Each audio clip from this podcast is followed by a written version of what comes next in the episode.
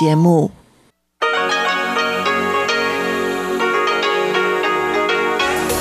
В эфире Международное радио Тайваня.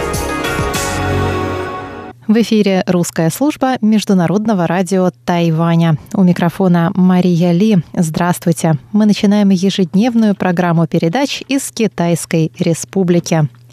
Как обычно, наши передачи выходят на коротких волнах на частоте 9490 кГц с 11 до 12 UTC и на частоте 5900 кГц с 17 до 17.30 UTC.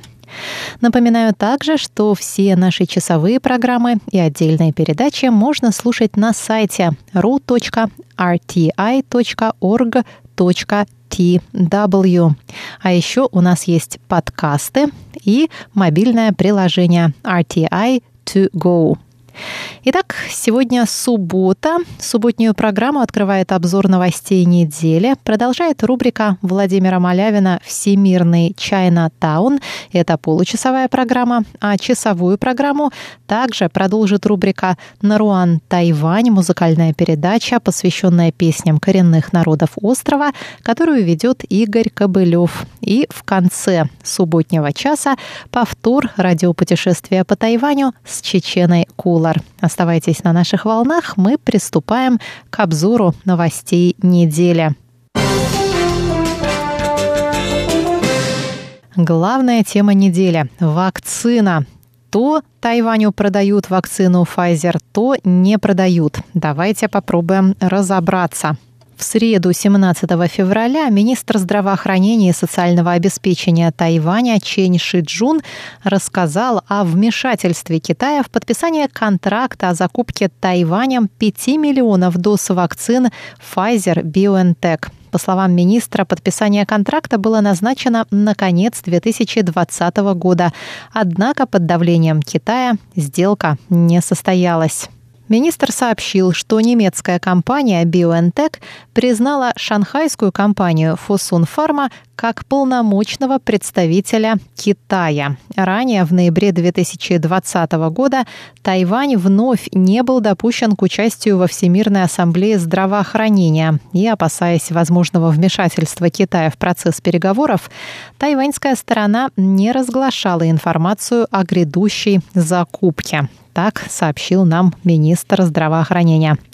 Ранее Центральный противоэпидемический командный пункт, который министр, собственно, и возглавляет, сообщил, что Тайвань планирует закупку 20 миллионов доз вакцин. Из них 5 миллионов предоставлены в рамках инициативы COVAX.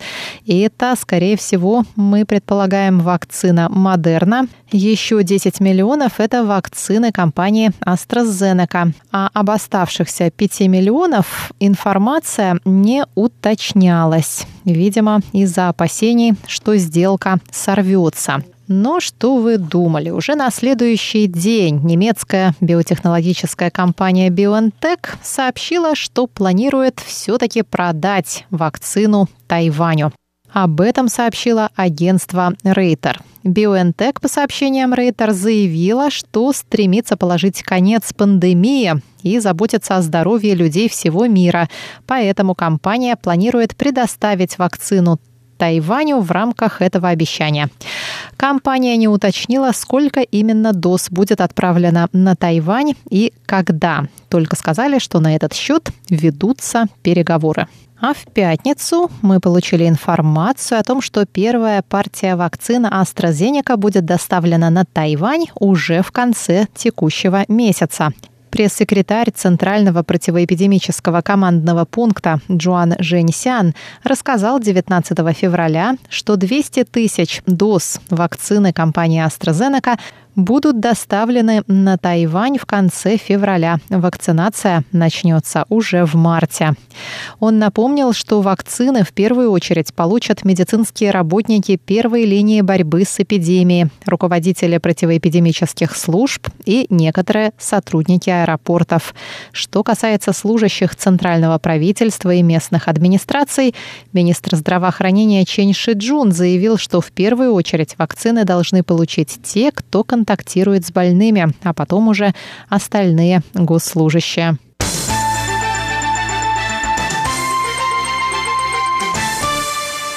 Что же касается тех, кто контактировал с больными, Тауюаньская больница общего профиля начала работать в обычном режиме. В церемонии возобновления работы больницы принял участие премьер-министр Тайваня Су Джен Чан. В январе больница стала очагом кластерного заражения COVID-19. Су Джинчан сказал, что больница вновь открыла свои двери пациентам благодаря хорошо подготовленным медицинским работникам. По его словам, этот случай показал, что Тайвань может стать землей обетованной посреди всемирного хаоса, как только все общество объединится. Он напомнил, что пандемия не завершилась, поэтому жителям острова нельзя относиться легкомысленно к противоэпидемическим мерам. Министр здравоохранения и по совместительству правительству руководитель противоэпидемической службы Чен Шиджун в свою очередь отметил профессионализм сотрудников Тауюаньской больницы. По его словам, они прошли серьезную проверку и готовы дальше служить обществу. 12 января в Тауюаньской больнице общего профиля началось кластерное заражение. Началось оно с того, что врач заразился от пациента, которого он лечил от коронавируса.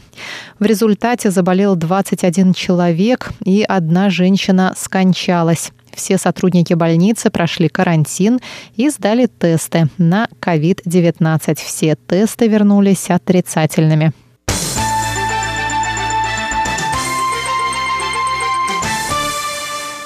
Пресс-секретарь президентской канцелярии Тайваня Джан Дуньхань сообщил в среду, что президент Цай Янвэнь велела дополнить название патрульных катеров надписью Тайвань. Это распоряжение президент Цай Янвэнь сделала еще 11 декабря в ходе церемонии спуска на воду патрульного катера «Аньпин».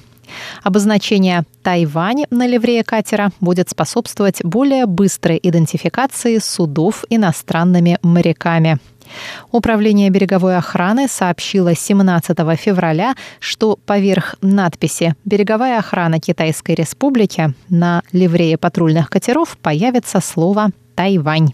Премьер Су Чан заявил в пятницу по этому поводу, что надпись нужна, чтобы тайваньские суда стали более узнаваемы. Он добавил, что эта инициатива не является провокацией, в чем уже заподозрили правительство, широкие общественные массы.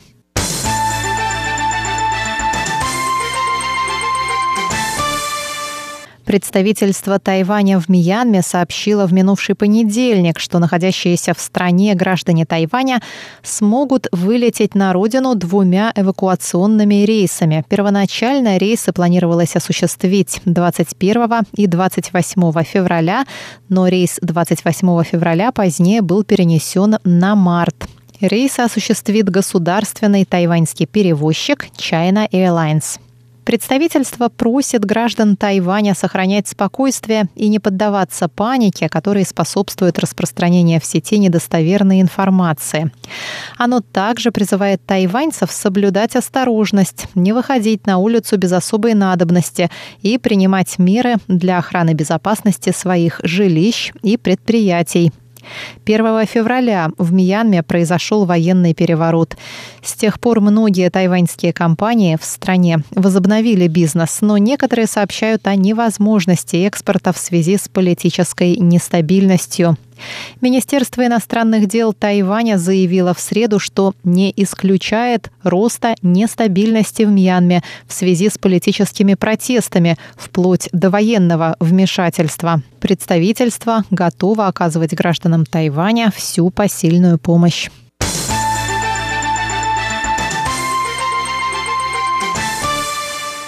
Свете роста напряжения в отношениях между Японией и Китаем правительство Тайваня вновь заявило, что острова Дяоюйтай являются неотъемлемой частью территории Китайской Республики. Пресс-секретарь Министерства иностранных дел Тайваня Джоан Оу сказала, острова Дяо-Юйтай по праву принадлежат Китайской Республике. Любые односторонние действия других стран никак не меняют факта суверенитета нашей страны над этими островами. Она также призвала участников территориального конфликта проявлять сдержанность. Оу подчеркнула, что Тайвань не отступится и будет отстаивать права своих рыбаков, но все проблемы будут решаться только мирными средствами. Министерство иностранных дел дала комментарий после сообщения о том, что Токио планирует вооружить морской патруль в водах у островов после того, как там несколько раз за последние две недели появилась вооруженная береговая охрана Китая. Согласно сообщениям СМИ, Китай направил береговую охрану в спорные воды как минимум шесть раз с 1 февраля в рамках нового китайского закона о береговой охране. Некоторые из судов были оснащены оружием, похожими на пушки, пишет газета Japan Times. Согласно новому закону, китайская береговая охрана может использовать оружие против иностранных судов, которые незаконно действуют в водах Китая при некоторых условиях, что вызывает опасения усиления напряжения в регионе. В Министерстве иностранных дел Тайваня добавили, что Китай также продолжает запугивать Тайвань, отправляя свои суда и самолеты в морское и воздушное пространство близ острова. Согласно данным ведомства, с 1 января по 17 февраля китайские самолеты вошли в зону опознавания ПВО Тайваня 40 раз. В 2020 году наблюдалось 102 таких случая. Из них в шести случаях самолеты пересекли срединную линию Тайваньского пролива.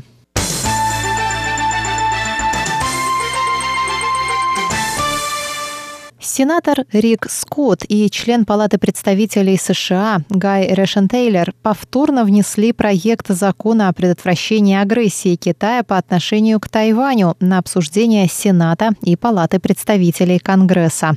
Закон предполагает усиление помощи Тайваню в противостоянии агрессии со стороны Китая. В рамках законопроекта президент США будет наделен полномочиями применения военной силы в случае необходимости обеспечения безопасности Тайваня. И это может помочь Тайваню избежать вооруженного конфликта с Китаем, а также вынудить Китай отказаться от планов по насильственному присоединению Тайваня. Законопроект уже был предложен на заседаниях обеих палат в сентябре прошлого года, но его не успели внести в повестку обсуждения в связи с началом президентских выборов в США.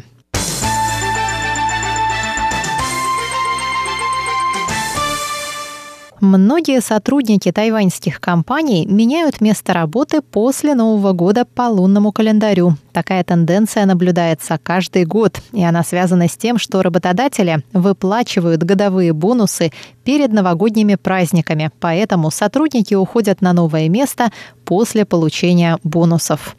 Тайваньский исследовательский институт промышленных технологий представил новый инструмент для распознавания сотрудников, которые, вероятно, захотят сменить место работы. Искусственный интеллект проводит анализ больших данных, в которых содержится информация о сотрудниках.